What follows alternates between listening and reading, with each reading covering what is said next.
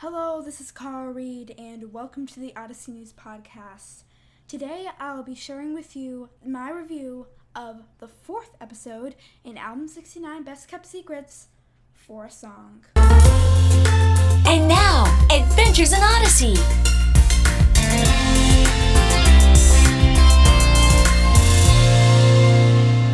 So, this review will be a little bit different as I'm having categories that relate to the episode more.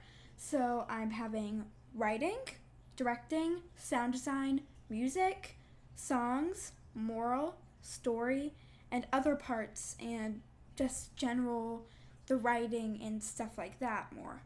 Um, so let's get into the first category, which is writing. So, my first initial thought with this writing was that it was very good for a first time writer, and I still think that. I still think that it's very good writing, but there are a few things that I feel like show that it is a first writer kind of script. I don't know, but um, just some of the character, how they're portrayed, and stuff like that just really kind of hints that this is a first time writing an Odyssey episode. Um, another thing is character trueness. So basically, how the characters are, which also ties into this. Um, I think Abigail Geiger got this really spot on. Um, now, some people are still going to be complaining about Valerie. I mean, just get over it. She's hasn't changed, and I can understand that because Take Every Thought Captive was a club episode, um, but Valerie hasn't changed. I don't know. Just give it up. Um, another thing was just the general dialogue. I feel like was very good. Some parts sounded scripted, but I think um, she hammered it on the nail um, with the dialogue. It sounded really good, and um, I loved it personally. I think it was really good. Um, the pet names. Now, this is getting into stuff that I didn't really like that much. They kind of got boring after a while. Bucky, Bucky Buck. Ugh. Just how Jules said it. Ugh. I had to say that too. But, um, I just really got tired of it after like the fourth scene with Valerie or the third scene. Um, another thing is um, Devon or Devon. I don't know why they call him Devon. It's D E V O N. Isn't that Devon? I don't know, but um, Devon, however they pronounce it. I feel like that should have been Cooper Calhoun. I don't know what the point was of introducing a new character when they already had Cooper there. Maybe they couldn't get a hold of the actor. Mm, I don't know, but I just would have put Cooper in there because he's already an established character, and um, I don't know. Maybe because they wanted to catch more of the romantic angle of it with more Devon I don't know, but I just don't really see the point of them introducing a new character and sort of giving a tiny bit of background or something into it and just introducing him where he'll most likely just appear in this episode. He may appear more that Kathy Buchanan will write about the football team or any of the other writers, but I don't know. Another thing, my last thing in writing is um, Madison.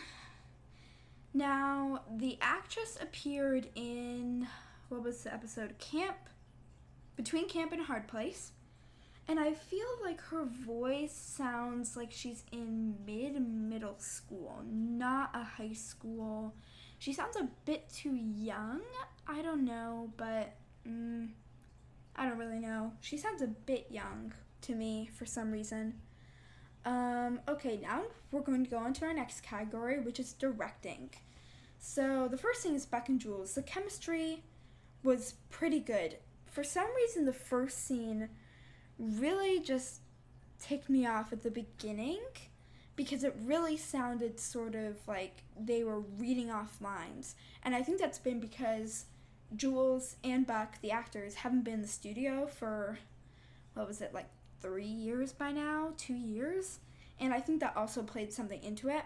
Um, but the chemistry just wasn't as good as it could have been. I think Brianna Bryan's performance as um,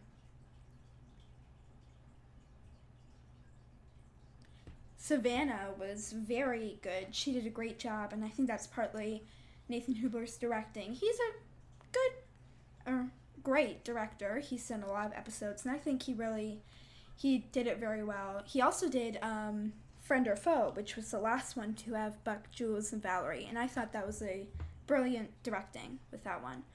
Um, and there were a few scenes I would have done differently. Um, the scene in the hallway, which we got the page of from the cast photo that was released on Abigail Geiger's blog, and um, I would have done it differently. Just reading the lines, I would have done it a bit differently than that, but otherwise, it's not a big deal. I mean, there are like a hundred or ten ways you could have done it differently, and it's not a big deal. But um, just wanted to point that out. And the next thing is sound design. So overall sound design was great. I think they got the school hallway and everything was really good. Um, the only thing was that in Whit's End, there was you can't hear like a voice behind the counter, which for some reason sort of mm, I don't know why. For some reason, I just expected a scene in End to at least hear like somebody behind it, like get like Connie or just take some lines from an episode where you did hear Connie in the background and just put them in there. Somehow I expected that, but not a big deal. Um, I think it was very good. All the um, the sound design when they were pulling the stuff through the grass. I, I think that's very well. That was very well done. Um, and otherwise, I don't have much to say about the sound design. But the music, now, album 69, I have to say, has been the best album for music, almost straight down. The best. And taking off the Rido Revelations, I was in expectation for good music, and John Campbell and Abigail Geiger at some point delivered that. Um, I like the guitar transitions between the songs. Sometimes that was really good. Um, the overall music was just really good. I love the intro, the outro, when Chris was naming the cast, I love how it changed to a like more guitar thing. I think that was really genius. And and the songs for the first time, like Abigail Geiger said in her kind of writing my first script introduction thingy, um, she said that the Odyssey team liked the songs, and that was really the only thing in the first draft of the script that they really like liked because the other stuff they wanted to change. Um, but I thought the songs were really good. I like the last song transition um, better than the middle one. The middle one I did not like. The first one was kind of weird. Just, I don't know. The first song was fine, but I didn't like the middle one at all. I just didn't like it. It was weird. Um, my next thing is, I'm getting down to the last three categories, is moral. The overall moral I think is very good, and the verse that Chris uses is she uses the verse Do nothing out of selfish ambition or vain conceit, because in humility consider others better than yourselves. And I think this is a very um, good moral. I don't think they've used this too much in Odyssey. I think they've used it in like thinking about it, I think they've used it in like three or four episodes. I don't think they've used this moral that much. Or maybe they have. Maybe my memory's not that good. But um, I think it was a very good moral how Abigail Geiger brought it through the episode and stuff. Um, so our next category is the story, which the good parts are. I think the ending was pretty good. Um, I think the line how Abigail Geiger said with Valerie, where she said, We have to do a collaboration for my channel. I normally have a policy against singing other people's songs. It's the artist in me. But for you, I could totally make an exception was really good, hinting towards the end. And um, I just really think Abigail Geiger got that really well, and I think she did a great job with that. Um, another thing is the ending was very well with how they shut down the face base. And the first thing, which is actually going back to sound design, Odyssey got the phone sound right. They finally got it. the, in the end, it was a little bit weird, but they finally got it right. It doesn't have that weird whoosh, whoosh, weird sounds that they usually use, and I think that was very well done. Um, the bad parts of the story, mm, I'd say sort of. when if Jules, I one thing I didn't really mm, understand was did Jules actually write it down that first time? Did she write the story from Beck um, the first time? Because sh- he says, Did you write that down? And then she says, What? No. And then later she says, Well, I wrote it down. So did she write down then or later in the present? That's kind of just a gap hole. I'm assuming that she did it later and then she just kept it there.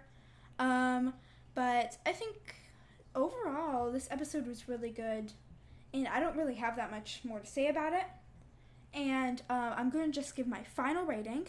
So, my final rating for the episode is a 4.2 out of 5. I don't want to get it a 4.5, partly because I don't think it was deserving a 4.5. But um, I'm going to give sound design a 4.5, writing a 4, and um, directing, I'm going to give a four as well. And sound design, I'm going to give a four and a half. And music, I'm going to give a five. I think I'm just music is five. The story is a four point two, just like my overall rating. And other stuff, I'm going to give a um, hmm I think everything else I'm just gonna give a three and a half. Other little things that didn't really have to do with the categories. Um, and then I completely forgot moral, but the moral I'm going to give a five. So that comes out with the overall rating of 4.2, or, well, actually it comes out 4.5, but I'm just going to put it down to 4.2. But before you go, just some quick news that I'll be releasing my Rider Revelations Part 1 through 3 review later. I need to contemplate on some of the things in the episode, listen to them again, and um, I just need to do that before I actually record the real review. And my California Dreams review will probably come out before the before the Rydell Revelations as well. But um, without further ado, you have been listening to the Odyssey News podcast.